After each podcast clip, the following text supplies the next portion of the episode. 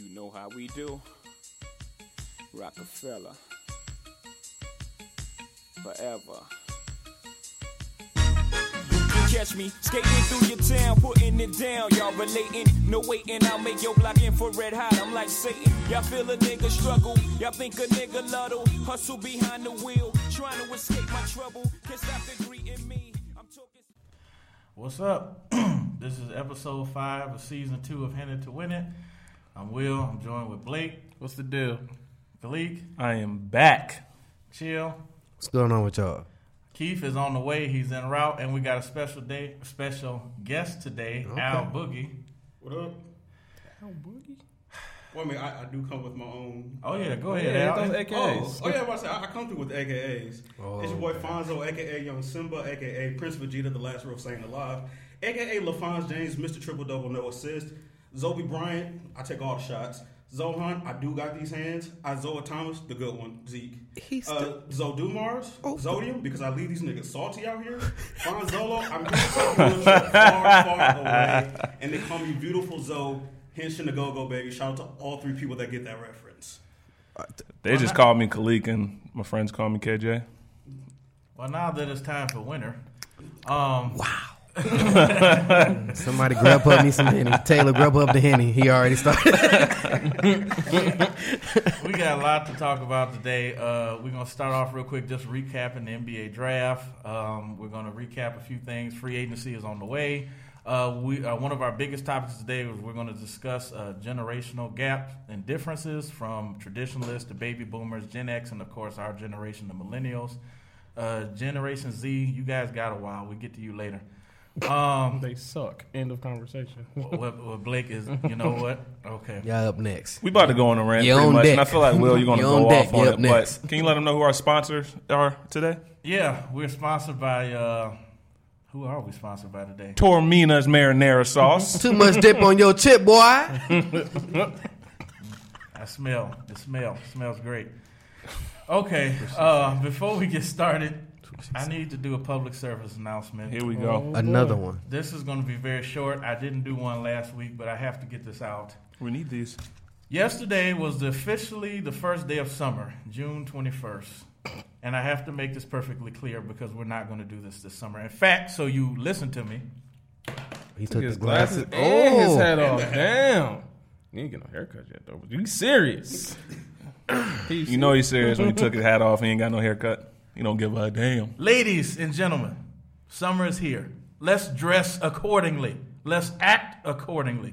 There's nothing wrong with having fun. But, well, look who has joined us. What's Mister going on, baby? K P just stepped into the house. Mister Pickens. Are those sep- Ooh. K P, a k a the Jay-Z of the group. This is a We got Takora, a k a the Beyonce of the group. What's going on, baby? Keith, go ahead and introduce yourself for the day, brother. Ain't no introduction needed. Just go ahead and do what y'all do, man. I'm here. Well, anyway, public service announcement. It is officially summer. And, again, let's do this accordingly. Let's enjoy the summer correctly. And by correctly, that means using common sense, which some people just might not have. So I'm going to help you out. If you are a person who cares to dress nicely, that's perfectly fine. But if you're a person who is in the realm of X L, double X L, stay in that realm. The realm? Oh stay in that realm because like that's the, great. He called it a realm. X L is not a size six. he, called, he called them a realm. You just say you don't see nobody out here looking like Peasy. No Peasy's out here. No. And we ain't ratting on nobody either. Stop this. Please. Stop this. This is with everybody looking like bloated toothpaste.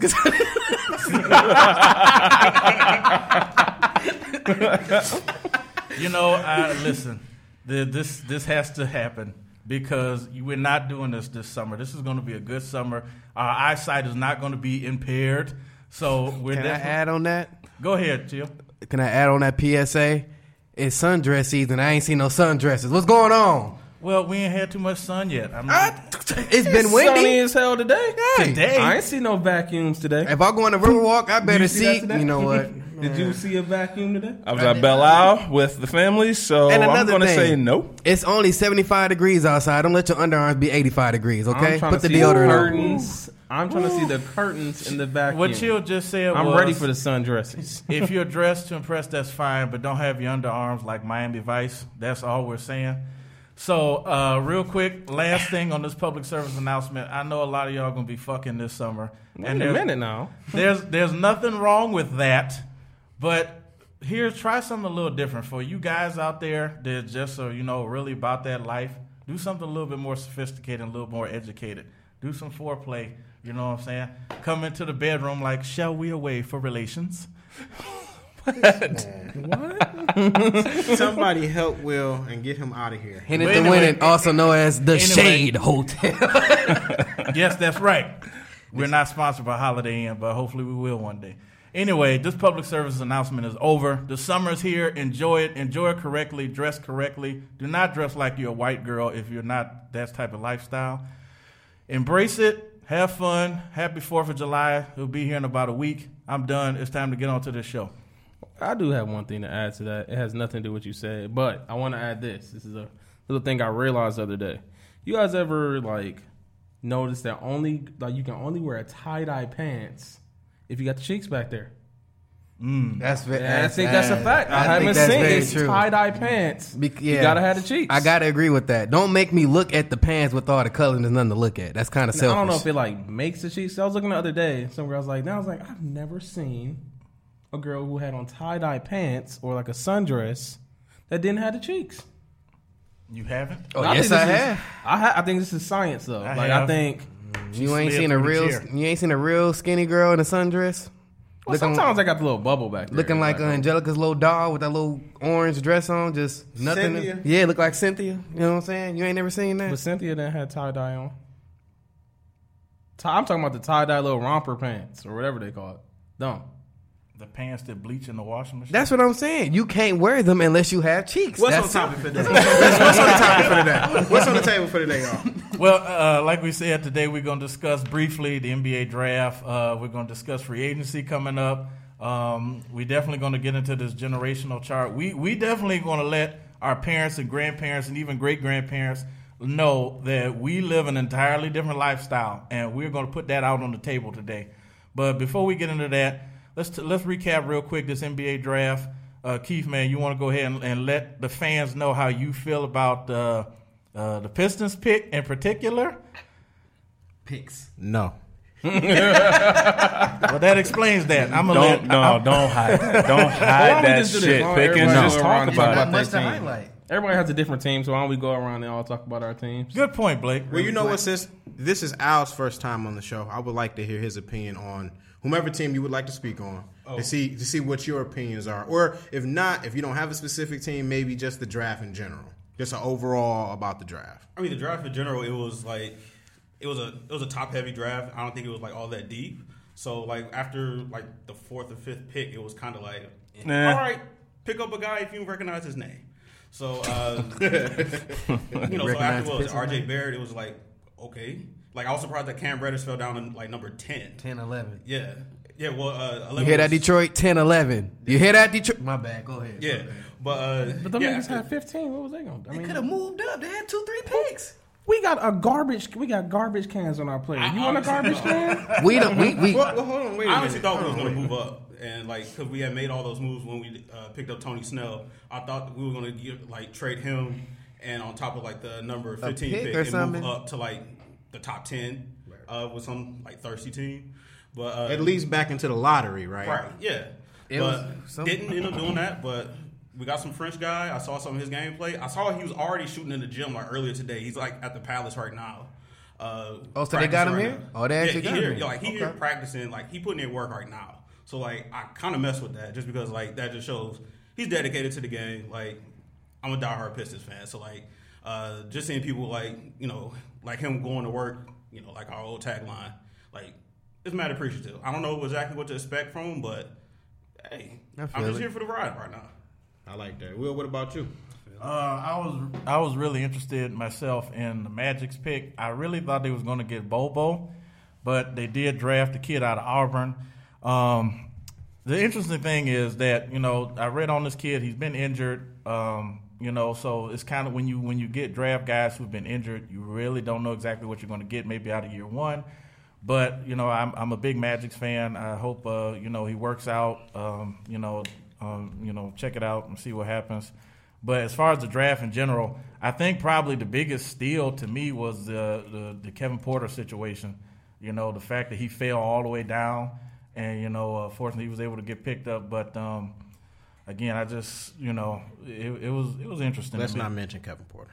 Detroit that's not even. That's not. Let's not mention that. You know, I wasn't trying, Keith. That was not a blatant shot. At I know. Anybody. I know. I know. I know. I know. I know. Just go Blake. I'm just, just saying. Just go Blake. Bulls. Um, Blake. Well, you Chicago know what? Bulls. I'm gonna say what I'm happy with the Bulls. You know what okay. I'm saying? Kobe White's putting up on your block, bleeding, sliding. I'm happy, and you know what I'm saying. All we gotta do is get. I don't want Chris Dunn. So we get him White. the fuck up out of there. I get Chris Dunn out. Go pick up Derrick Rose. Bring him back home. Mm-hmm. Bring him back on that bench. We good. I don't know. That man has a real Caucasian name. Kobe. We didn't need much. We already had a, a prime team. We, I mean, we got Matisse Thybulle. That's how you say his name. He's mm-hmm. good a defender. That's mm-hmm. always what we need. We know seventy-sixers are all about defending, hard work. That's all that city is about. Mm-hmm. But you don't need much when you're about to set up a meeting with Kawhi Leonard. Let that shit go. Wow. Did he really just you, you let wow. that shit go? No, we definitely not getting Kawhi Leonard. I'm not going to go that phase. This is more this Jimmy is, Butler. Taylor this is more formality. Don't Taylor. say lucky. We can get Taylor Jimmy Butler. We're getting Jimmy back. He we can gone. get Jimmy Butler. No, no you're just not. Then where's he going? The Lakers, probably. Oh, my God. No. no. If the Lakers Anybody? are smart, they're not going to do that. Cordell, a little sober. Can you bring me? Can you, can you grub hub some Henny for them, please? This is y'all just. Does Grubhub do that? I, they, they need oh, to. We for were y'all. talking about it. Somebody need to make that happen. Y'all keep putting all these stars on the. All right, you know what? Go ahead. What about you? I, you know what I'll speak on. I'm gonna speak on the Pelicans. That's what I'm gonna do. Since you already talked about the Pistons, it's too easy. How is it easy? It's fresh. I mean, it it's was fresh. Go ahead. Do your thing. No, no. Better yet, I picked the Lakers, and I'm gonna explain to y'all why there is no third star coming to L A. Now, what they did in the draft, they were solid. They got in there, got them a second-round pick. Cool. Had to. Now, for anybody that doesn't understand otherwise than that, they should have been doing a lot more moving in the draft because money-wise, free agency is going to be pretty short and quick for them. So I'll say for the draft, I'm giving them like a C well, it wouldn't or D. Make, it wouldn't make sense for the Lakers to get another max player right now. You can't win a championship with eight people on your team. I'm not saying it doesn't or make six sense. Six people on your team. I'm not saying it doesn't make sense. I'm saying what? they can't. What no, they I know what you're saying. I'm, I'm more on your side. I don't think it wouldn't make sense for them to get someone like Jimmy oh, right, Butler right. or someone in that fashion. Yeah, because right. that's all your money. Right. That's what I'm saying. When the draft came up, they y'all should have Golden State. No, that's what I'm, well, I'm saying. When the that draft minimum. came up, y'all should have did more effort to get more young players that you can pay and, but and they, use for three can. to four years. You could. They don't got shit. There's what you gonna trade? There's stuff you can do. Martise Wagner.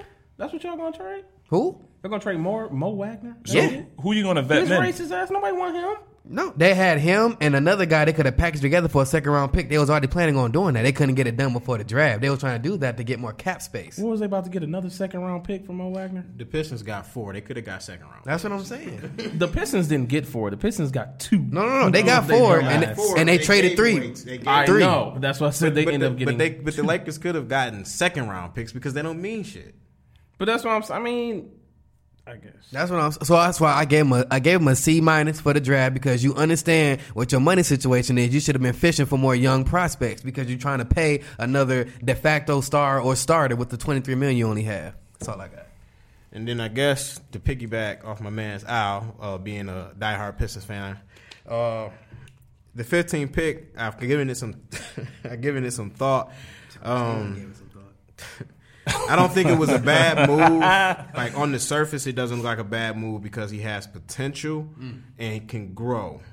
That right there, you know, being eighteen, going on nineteen in December, you know, if he can get his game, you know, if Dwayne Casey can work on him like he did Pascal in Toronto, it could turn, you know, really turn over, Please. you know. And I'm praying that it does. And he doesn't the, become another Stanley now, Johnson? I'll tell you this. What I didn't understand, and again goes back to the Tony Snell move, you get rid of John Luer to clear cap space, but you take on more cap space by getting Tony Snell, who has a player option. Doesn't make really that doesn't make sense. Then you get the thirtieth pick, not to use it, but to trade it for four more picks to trade those two out of four picks to move back up to thirty-seven, and don't take Bobo. You didn't take Kevin Porter at thirty, and you took a guy who's a draft and stash guy who's yep. going to be playing overseas. Didn't really understand that. I'm not the G M, so hopefully it works out. Uh, but they You're get a hard. G M. Yes, you is, because who was theirs?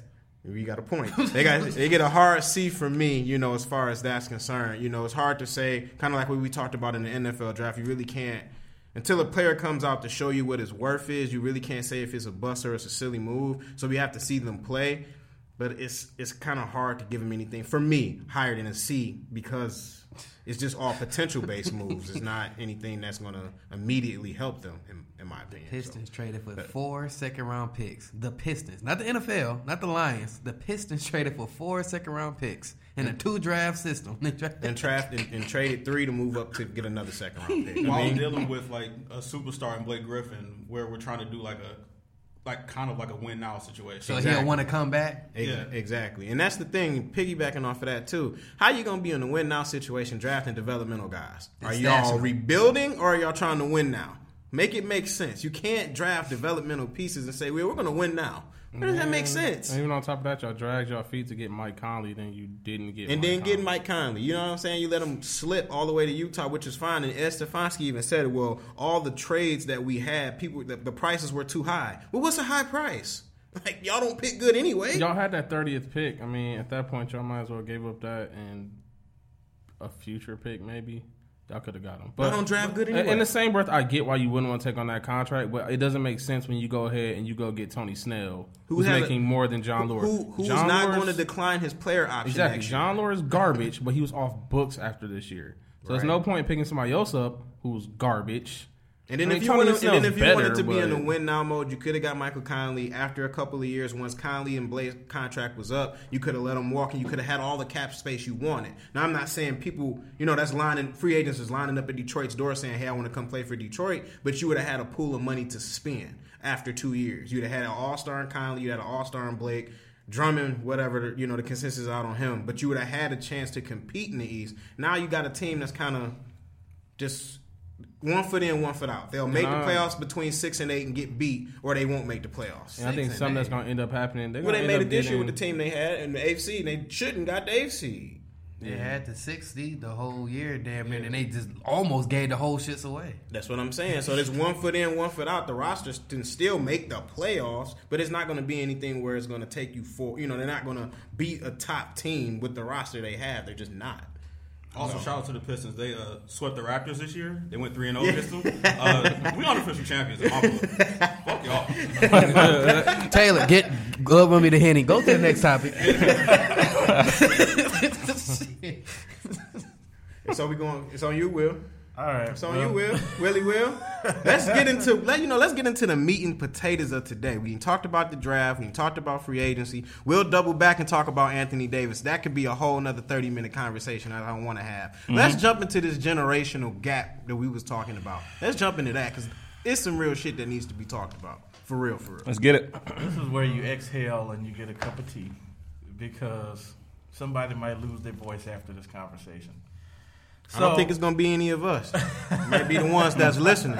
Because I feel like we might all be on the same page with this. Let's hurt some feelings real quick. As as I all said, as I said earlier in the show, everyone on this show is a millennial.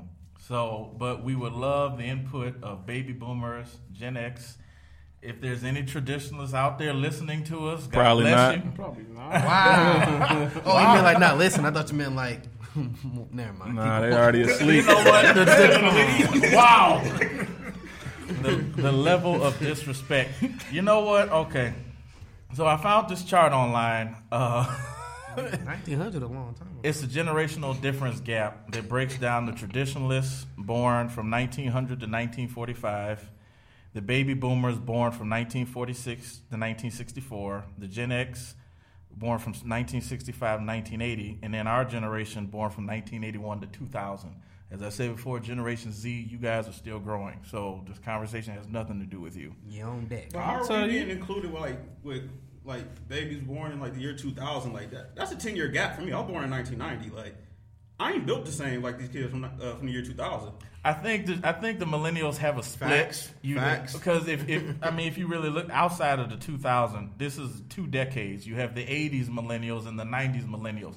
I can almost guarantee the eighties millennials might went through far a little bit more difference than yeah. we did. Crack. Yes, the Reagan era and the crack cocaine epidemic. Um, but why is this important? Why, why are we looking at this chart today?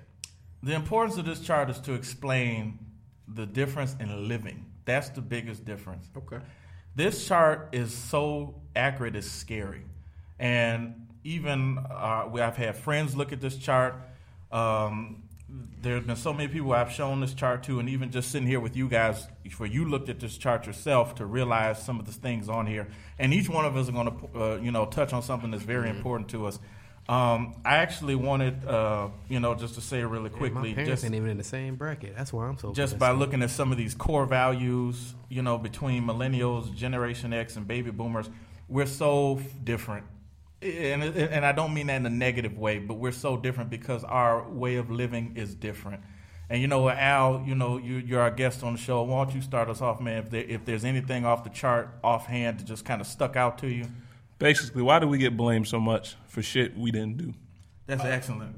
Well, I mean, because well, each generation blames the one after them for everything like that's wrong in the world. Even right. though, like for the most part, the generation before us is kind of like the you know. Technically, they are the parent and they are the teacher.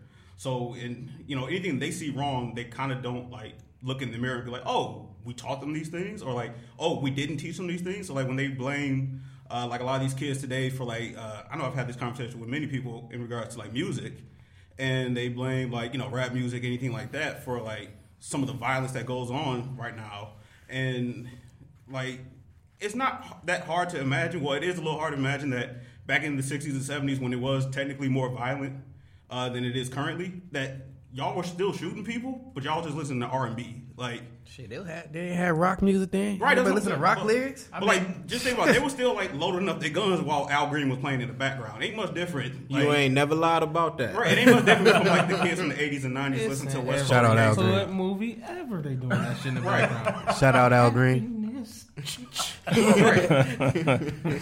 He ain't never lied about that, right? But uh, for the most part, like, um, like a lot of the like my parents' generation, you know, they were raised by you know their parents, our grandparents, and uh, a lot for a lot of the time they you know see themselves as like like a quote unquote like a moral authority on things because they were the children of the parents from the civil rights era. But you kind of realize that like by the time they were in their twenties during the eighties. They kind of fucked the game up for us. And so, like, they try to, uh, I know, like, children born in the seventies try to re- uh, rebuild and, like, do things in the nineties when they were, like, really, especially for black folks, really embracing, like, their blackness during the nineties and in the late eighties. And then uh, in, the year, in the two thousands, shit kind of went left because of uh, nine eleven. And now we're in the two thousand tens and in the current era where much of us are trying to clean up and trying to fix it that's we see as wrong. And not just, like, on a... Uh, on a financial level, we see things wrong on a moral level. Like yes. We're changing things on uh, on a level between like the L G B T, uh, L G B T Q community, trying to get them more included and try to get them. You, you left uh, off a couple letters, huh? You left off a couple letters. Well, yeah, that I'll just say on the uh, on the technicolor spectrum. Uh, everybody on the technicolor spectrum. They gonna get your ass. No, no, no, no. Nah, you, better, not, spectrum, nah, like, you respected it. You, you, better, you better say all them letters, damn it. It's like L G B T. L G, there you go, yeah. there you go, all of it. No, yeah. You put that P on the end, pause. Don't do that. That don't belong there. I don't know. The last one that stands for pedophile. That's not going on there. They trying to get that, that added. Facts yes, that bro, that's oh, facts. Yeah, not yeah, add that yeah, on yeah, there. Yeah, no, yeah, no. Yeah, no. Yeah, no, no. Yeah, no. I think. Yeah, I thought that was like a troll job at first. I thought it was pants. No, they no, they really yeah, trying. I thought it, yeah, I thought it was pants. They're trying to put another. They're trying to put another P on there for pedophile. They've been trying this shit for the last two, three years. I think that's, P on there right now is for pansexual though. Yeah, I'm no, I'm saying that's why I got confused. Like they trying to put another one on there for pedophile. That's why I got scared. Yeah. No, don't ask. Oh, no, no, no, we, no, no, we, we put an R for Robert. Yeah. Oh, oh my God. God. Anyway, please yeah, go, bro. Uh, yeah, but like even on those type of scales, we're trying to fix things and try to move things because.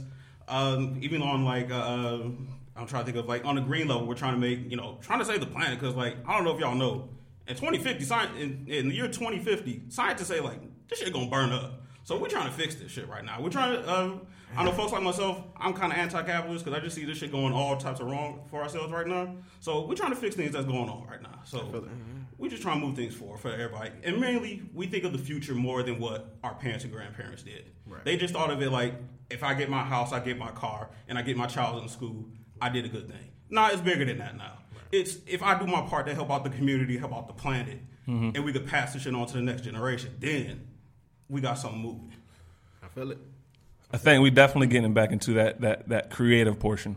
Yeah. Um, mm-hmm. We we don't conform, if you oh. will. That I've never been that way. And That's Mom, I love you uh, all day. Um, mm-hmm. But one thing that always stuck with me, I remember I wanted to leave Norfolk State University. I just wanted to be somewhere different.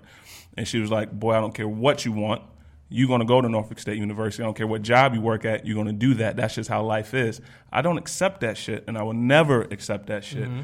because it's it's a sense of lifestyle that you're not working towards anything. In our type of generation, we have so much laid at our hands and at our fingertips. We have the phones. We had the emails. We got Google. We can look up shit. We're more educated. And fuck, that piece of paper I got is seventy-five thousand dollars, so I better be educated. Right. Um, we we want to move differently. Going to work and doing some shit we don't care about is is is is is craziness. It's the definition of madness. It's the definition of insanity. I remember, I remember, and this might be going way off topic, but I remember I was having a conversation said while I was in Detroit, and yeah, I love Detroit. I'm from Virginia Beach, but Detroit is my second home. This place is just just different, so special. I ended up just getting to a topic that was, you know, well, one big difference between, you know, why America seems so bright for a lot of people because you can do whatever the fuck you want, which is naturally so. But why other people like dictatorships, and we're not a dictatorship as a country, um, you know what you're getting with a dictator. Here, it's more profitable to keep you alive. So working at a job that you need health benefits for because you're stuck. You work that job that you're stuck at mm-hmm. because you got benefits. You can't get those benefits on your own. But we're not we're not afraid to take those risks. And find and find that motion. So I, we always have to do something a little bit differently, and it's it's it's it's just insane. Just like you were saying, we try to fix shit that's already done. So we're trying to get back to being creators. We're trying to get back to being innovators, and it's it's I don't know, man. It's it's it's a lot to talk about. I'm gonna have more ideas that come what up. What you think, Jill? I think it's um I think it's a mix of like lifestyle and uh, mindset. And I think the mindset just came from how the lifestyle was at that generation or that era. Reason why I'm saying, like, when I look at the uh, the uh, columns for traditionalists, I just the only thing that keeps coming up to me is like black and white, black and white, not uh, like r- race, but like it's it's like black and white. It's either this or that. It's there or here. Like, you know, it's no gray area. And I think the reason why millennials bash or clash heads so much with traditionalists is because we're a gray area gen- uh, generation where we like to ask why or what for. You know, we like to understand the nuances. We don't get on the assembly line at G M and just put part A with part B and let it go down the assembly line. We don't know why. Well, what the hell am I making? What what for? This down the third blocks. It isn't that. And um, it's I I, I want to say like it was a real concept in here I want to look at. One thing I seen that millennials do that a lot of traditionalists don't. That's like real backwards or even like combative pretty much. Traditionalists like to put their heads down, grind to the uh to stone however they want to say it. They're committed to the company one hundred percent. It's blasphemous to look outside the company, consider looking outside the company. Your life is centered around that job. Like that, your, your job is your savior. And my parents kind of put that on me too because my dad is from the traditionalists and I think my mom is somewhere between baby boomers and Generation X. Yeah, it's a big gap. Uh, but either way, so how I looked at it was I never felt like I was, I had strings attached to a job. Um, I was always quick to, as soon as I seen B S or sensed it, like, uh, a good example, when I used to work for uh, Volkswagen and they brought me in like thirteen, fourteen an hour. I didn't realize when we got in there, our jobs are actually supposed to be paying us eighteen an hour. But company policy is employees aren't supposed to talk with other employees about their uh, wages and things like that nature. That's an American thing, actually. I, I, yeah. Exactly. Yeah. So in other you, countries, they talk about that stuff. And Blake, you work for me. You know, I ain't keep my mouth shut. I asked everybody in that damn office, what you make? How long you been here? What's the kind of seniority you got? What your benefits hitting for? I asked everybody. And they kept telling me, no, y'all supposed to be getting seventeen, eighteen an hour. It's people at a different company getting twenty an hour doing what y'all doing. So hiring manager hits me back up. You can't talk about your wage. You already said you was fine with the fourteen. I'm like, you, so that means you knew I was supposed to get eighteen and let me sign on for fourteen? There's nothing I can do, so I had to just take fourteen, right? All right. Long story short, I left. And when I left, Two weeks later, my class got eighteen an hour.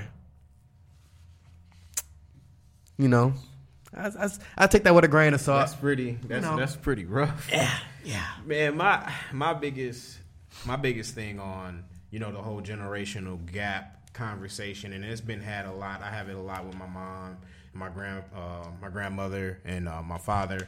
And I think one of the biggest things that kind of separates millennials from Generation X, baby boomers, and just the traditionalists is we're self-made. And the economy that we're in, you have to be self-made. So there are a lot of, you know, millennials out there our age that are millionaires, you know, about their business, you know, had their own businesses, not afraid to get, you know, business loans to start up their own businesses. Um, and I, I think it's important, you know, you're not putting yourself in a box. You know, traditionalists, baby boomers, like you said, because you got to look at the, you have to look at the change of the country. We're not getting pensions.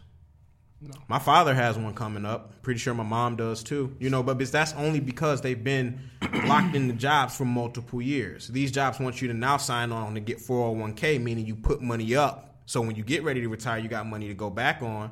But people are getting pensions. You know, people are getting Social Security. We're not getting that. But we're paying for that shit. But we're paying for it, right? That's come out your taxes. You know, and that's very frustrating. You know, you're paying towards something like that. And, you know, and I get it. You know, people need health care. People need to be taken care of. I understand that. But at the same time, when you look up and you try to go search for a job, it ain't no jobs. Or how about you put all your trust and faith in the job, then they lay you off. Now you're trying to search for a job because the job you thought you was going to be at laid you off. It's just, it's crazy. That gap in that mindset and that thought process is crazy. And to me, you know, piggybacking off of what Al was talking about, it.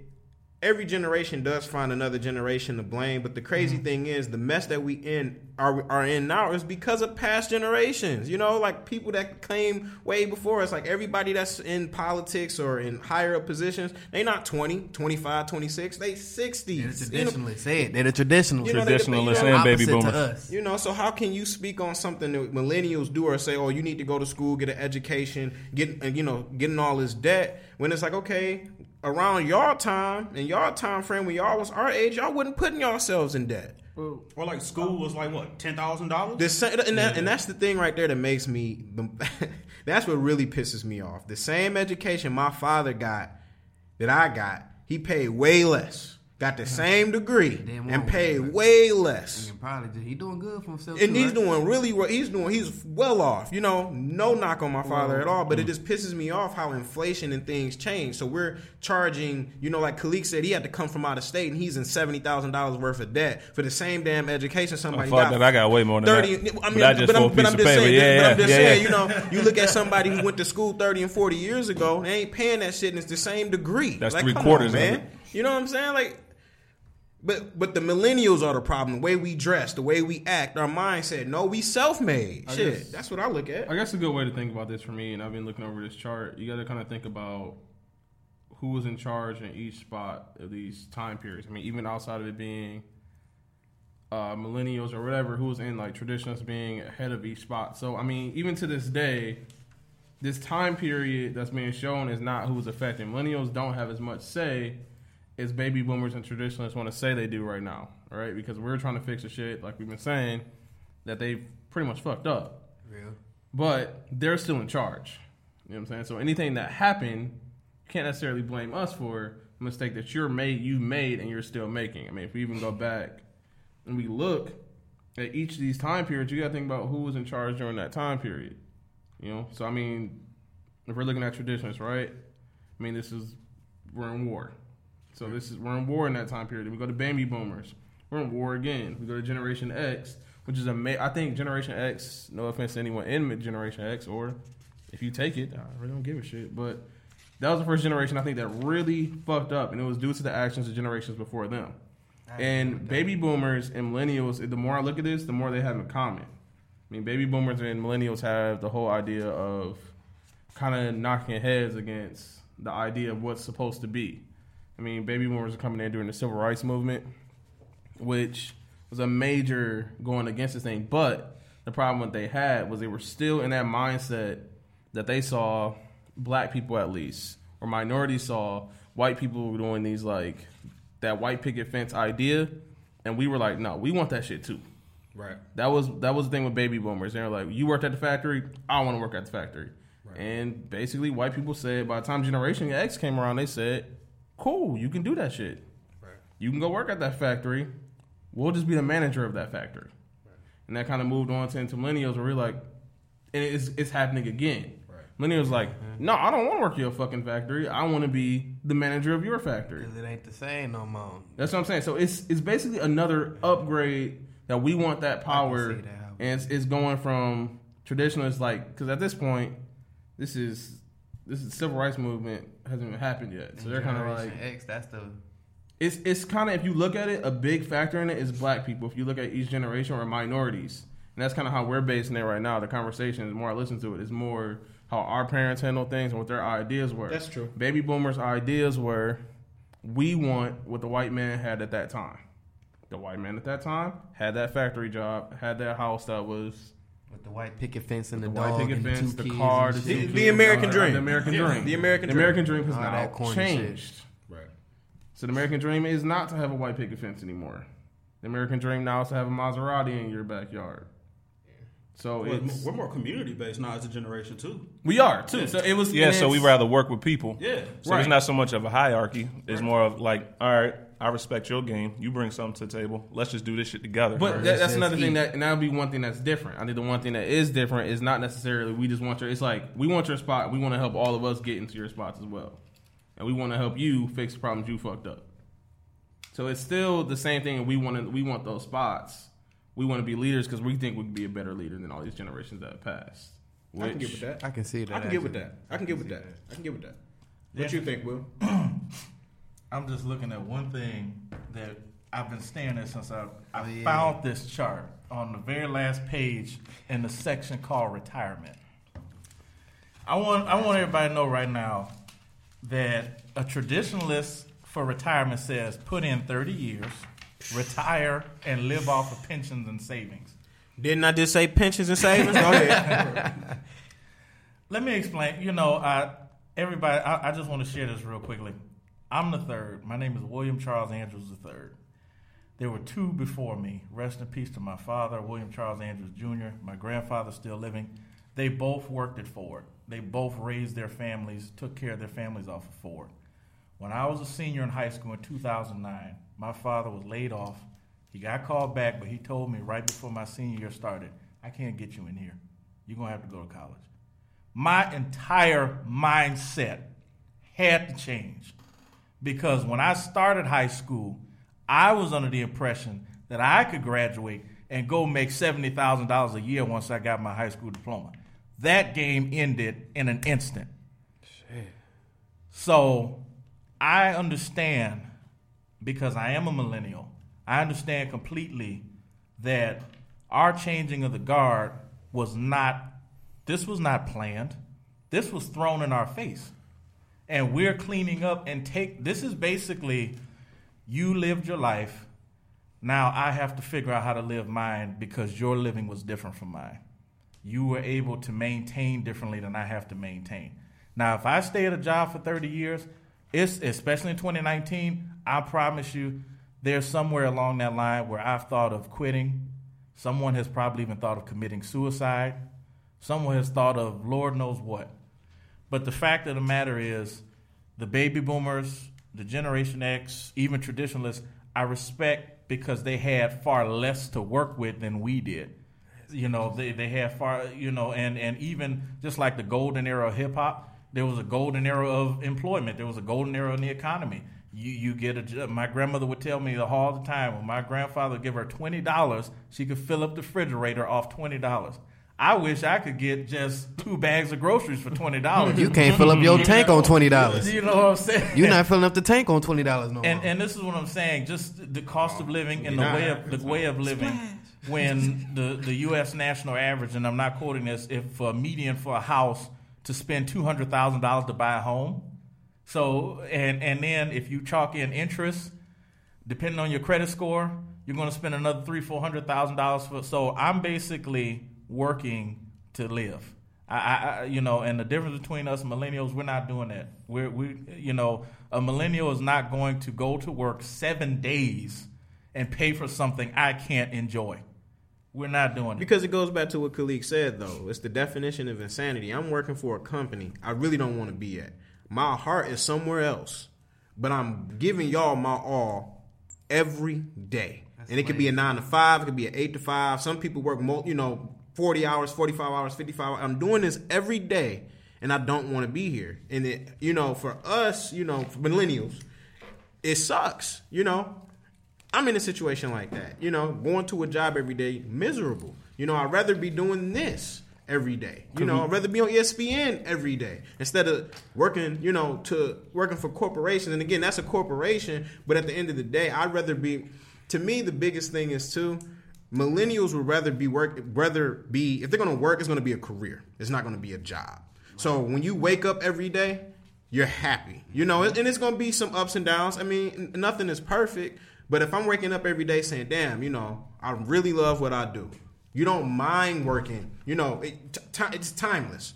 You're not counting and clocking the time that wherever you are, you know. And that's, mm-hmm. to me, that's that's the big difference where the generations before us, they, like you said, the plant jobs or just the jobs that were that were available, they grabbed them, they stayed there for a long time, and they were just content with that. Oh, I'm making sixty thousand, seventy thousand dollars, and, you know, sixty thousand and seventy thousand dollars ten, fifteen, twenty years ago, that's a lot of money, you know, because the, you know, inflation hadn't occurred yet. So, you know, in the nineties and the eighties, you know, living off sixty and seventy thousand, you was basically, you almost felt like you was rich, you know, mm-hmm. and you weren't rich, you know. But for us, it's just different. I, it's hard to really explain. It's just, you know, the millennial, to me, the millennial would rather be in a career where they're happy or doing something where they're self-made instead of giving all their time to these big, these big corporations that don't care about you. Yeah, I was going to say that we, like as a generation, we kind of don't care about big corporations and big brands like that anymore. Like we've seen what they do. Like we see how like, I, I ain't trying to be like the, like the green guy, but like we see what they do to like the, the community and like how they just yep. manipulate and just use yep. people yep. and just like pollute in general. So we're just yep. like, bro, we can do, we can just do this shit ourselves. We can just go rock with something else, and we we tend to take the road less traveled because yeah. we've seen what happens when we just take the normal routes for everything. We just we've seen, and we don't we, see uh, happiness from that other side. Right? Yeah, we've seen what our parents and grandparents had right. to do to just like you know get up, go to work. We work six days a week. I may have Sunday off, and I'll see my uh, family then, and then I go back to work and do that shit on Monday and work again till Saturday. That shit sounds depressing to me. It's like, horrible. That sounds like, and you want me to work, like I'm twenty-nine right now, like, and you want me to do that until I'm sixty-five-ish? Yeah, no way. Like, no way. Well, add technology on top of that, and we're always on some type of Instagram, Snapchat. Yeah, so so we started seeing other people having fun. Mm-hmm. Nobody wants to be working sixty, seventy hours, and they, they're banking money, but they can't spend it. Other fun. People are having fun. We're not having fun. We always got a FOMO situation as millennials. Yeah. And that's a part of that sucks. A part of that shouldn't be happening. You should just be able to live your life, but that's a part of it. Yeah, as I was well. Going to say the inclusion of, this is what really separates us, is the inclusion of the internet and how it really changed everything for us because we're the generation, like, we're, we we were kind of in like that sweet spot. We understand where we that still shit. Was like, all right, cool, we go outside and play. Right. And then, well, I don't know, we, my family, we grew up humble, I guess the word to say. And we didn't get internet until I was eighteen years old. So, like, I was done with high school. Like, I had to still go to the library up the street from me to in order for me to go use the internet. I feel that. No, I feel well, that. I had a computer to, like, you know, that. to, like, you know, type papers and whatnot. Right. But to actually find information that I couldn't, like, you know, grasp out of a book at home, right. I had to go to the library and go mm-hmm. do that. So, the inclusion of the internet these days gives us the knowledge to know, once again, uh, we can take different routes and do other things our own way. And, uh, one thing, all right, if y'all want to shit on millennials about one thing, that, that FOMO crap is kind of obnoxious to me because, like, to be, like, jokey about it, like, I don't know if everyone's seen the uh, series Chernobyl on H B O. Not yet, because no. I just ended my series, H B O now. Yeah, it's about the uh, Chernobyl nuclear plant that kind of fucked up back in the eighties. Yeah. And so people right now, if you want to shit on us, this is how I'll, I'll accept it. People are going to Chernobyl right now. Like the influencer, like has, you know, the quote unquote influencers on like Instagram and whatnot are going to Chernobyl, taking photos, being like, "Oh, I'm here, I'm here," and they're getting radiation. Like, how did you watch a series where people were getting radiation and then you still go, and then you're surprised when you get radiation? Like, that's ridiculous. I'm if not you want to crap on us on that one. I'm not, I'm not with that. I'm think, not with think, that. Think about this real quick, just from an emotional standpoint. And I'm not a parent. Kaleek, you do a great job. millennials, baby, uh, excuse me, baby boomers, Generation X, but mainly baby boomers. You you you're making your fam- your family, you know, kids back then, sixties, they dressed nice clothes, they they wore the best of everything. I mean, we're talking about Hudson's, we're talking about the Fisher Building, we're talking about the best. Your parents worked there, especially your father. But when was the last time your father told you I love you? When was the last time your father hugged you? When when can you, you your father dressed you to impress? He made sure you ate. He made sure you, you knew what it was like to ride in a Mustang and, and everything. But when was the last time you felt an emotional attachment to your parent? Because they're working so much. And like Al just said, Sunday is their only day off. And especially in African-American homes, Sunday, you were in church all day. So where is the emotional attachment there? And see, this is what a lot of baby boomers don't understand. From, but millennials, especially those who are parents of millennials, they grasp to their children. They make sure their children understand that love at the beginning stages is very important. I get responsibility. I get being a provider. I, I respect all that. But when you when you are leaving out the biggest part of it all, that's the part that you, it's, it's at that point we become systematic. We're robots. You're basically telling me to go to work every day, provide, but we're leaving out everything emotional. Just like with the baby boomers and traditionalists who were sent off to war, the Korean War, the uh, you know um, the Vietnam War, World War Two, Pearl Harbor, all these situations. These got these these men who fought for their country. They come back home, they can't even look at their daughter. They can't look at their son, or they look like complete strangers. I can I can understand that though, in a weird sense. You tell a father, and you keep saying that era, the father runs the household. No matter what, everything goes through him. He's the breadwinner. He brings home the bacon, all that little slogans, whatever. And the only job that you can for surely uh, get, and it pay you a lot, is the factory. And the factory's going to work you at least ten to twelve hours a day, seven days a week. Like you said, then on Sunday, y'all in church all day. So you can't form no bond with your kids, but you can get them anything they want. They just can't see you. There's already uh, the detachment there. Y'all minds are already different because you believe you need to work all day, every day to stay successful. Them watching you not be there and watching their mom do too much, they're going to grow up and say, I want balance. And then you're teaching me in school that out of all the corporations, uh, the the richest people is, is, is the top three or five percent. We all work for the richest three or five percent. If you look on the chart and see the, for the eras when they're in, how much of them percents are in the workforce, traditionalists are at five percent. That's close to three percent. That's your old people. That's your that's your Rockefellers. That's everybody that runs everything. That's that's that's everybody there. And then you have us at ten percent. Why are we at ten percent? You've been telling us that we work for the top three, five percent. Why would I join the workforce if I'm trying to be the top three, five percent? Most likely my boss is not, if he's not a traditionalist, he's a baby boomer, which means his his mindset on, on, on working is different from mine. I'm already at a disadvantage. So make it make sense. Then, mind you, in Generation X, they changed how schooling was made. Do you understand? Back then, schools for, um, focused more on ag- agriculture, inventing, engineering, all that was in high school. Not just like on the little elective or in this chapter, you're going to learn a little bit about this. No, it was it was specialized in high school. So when you got your high school diploma, you can go and actually do stuff. But they changed it then. No, you have to do nine through twelve. Now you got to do four years of college, just down the third. And they took all the extracurricular stuff out. And that's why they keep saying every year they take a little bit more art out. Every year, well, a little bit more art.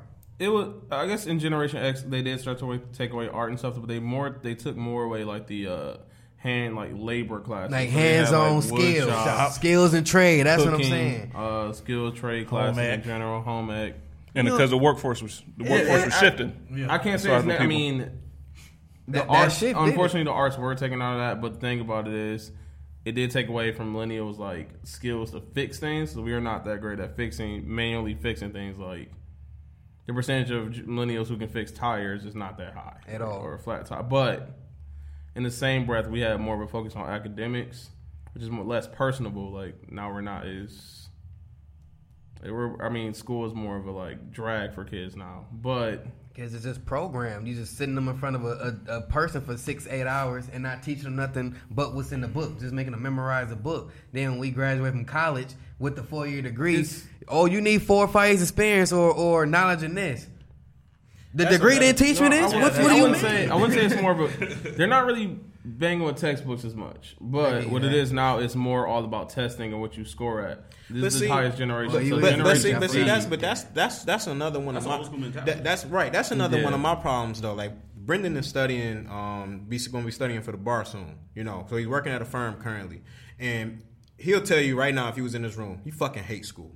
He hates it with a fucking passion. Like, he would... He would he would fucking tell you how bad he hates school. But the problem is, too, back to what y'all was talking about, test, like the testing now, not the test book itself, standardized tests is bullshit to oh, me. You know what I'm saying? So you're going to tell me I got to take this test. I mean, they're inherently racist. So you know what I'm saying? Like, to, to place me where I need to be, not to cut you off. You know what I'm saying? No, to place me good. where I need to be. It's bullshit. You know, just to, to, to tell me that I'm smarter than you, smarter than you, smarter than anybody in this room. Like, no, nah, man, it's, it's bullshit. The biggest problem with standardized testing is uh, the fact that people don't learn things at the same time.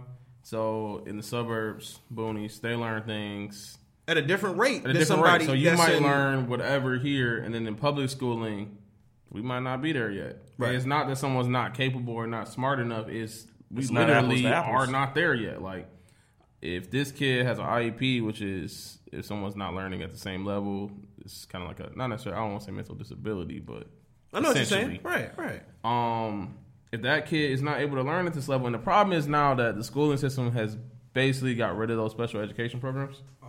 So now it's kind of like they get a they get an aid.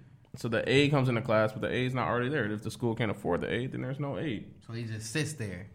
Yeah. He or she. So the thing is, then that kid gets bunched in with the rest of the kids, and then you got to think if you're a teacher, I'm getting evaluated. My scores matter on how well this whole class does. Right. So if Tim has an I E P, yeah, he is dyslexic. He is bunched in with the rest of my scores. They don't take Tim out the class, and he may test separately, right. but he is still accounted into my my uh, my scores. Your ratings and test scoring, which goes against your money. Got it. Well, this we're getting ready to wrap up the show. Um, we hope you know we, we we definitely got the attention of a lot of people. Like I said, we we know you we usually talk about sports and a lot of things, but this is something that needs to be heard from our side of the story. You you know. But before we wrap up, you know, just let everybody give their moral of the story, you know, uh, just this chart and just what they think in general. Again, we're all millennials here, and but that doesn't mean that our values and the way we think are the similar. Uh, Keith, man, you, you want to give your last little your message? On the chart, just based off of what we discussed as yeah. far as, mm-hmm. you know, um, biggest thing is from generation to generation, you know, as a country, you know, we must work together. In my opinion, work together to resolve whatever issues is going on. Millennials, to me, we have a to me we have a clearer a clearer vision of what we like and what we want to do and how we're going to do it. Um, I just want you know the generations, um, the generations. You know what? I'll even say the generations after us and the generations before us. You know, the biggest thing is is coming together to work together. Uh, to, to resolve whatever pro- whatever problems that we're having, you know, whether it's, you know, the education, you know, educational reform, um, the economy, whatever it is, because really, you know, people are struggling out here unnecessarily. And, you know, it's unfair to those, especially, you know, to my friends and my family, people that, you know, blood, sweat and tears go to work or go to school every single day, you know, with the vision of doing what they want to do and can't do it. And that pains my heart. It really pains my heart. So I think the biggest takeaway from this is, you know, pairing four generations together, just work together. It's, you know, simple as that. Yeah. Y'all made this world. This world is a hand-me-down world. This is what y'all handed us. So don't get mad at us for what you gave to us. We working with what y'all gave us. So let us do our best. Kaleek? Um, I'm reading a book right now from a guy called Humble the Poet, and it's called Unlearn. Um, and one of the quotes that really, that whole book is just like a, a quote machine, but one of the quotes that stick with me is unhappiness is when the vision in your head doesn't match what's in front of you. And all we want to do as millennials is a sense to be happy. We've seen our grandparents, we've seen our mothers, we've seen our fathers go to work, come home, don't have much of a life. A lot of times they make sacrifices. A lot of things that they taught us are good. Some of those things are bad. So it's like some of those mentalities we got to try to unlearn. And like you were saying, not to be so hardened. So we want to be able to do the things that we want to do in order to be happy. We don't want to wait until we're sixty to go live life and then go do things on our bucket list. You wake up, your body parts don't work the same.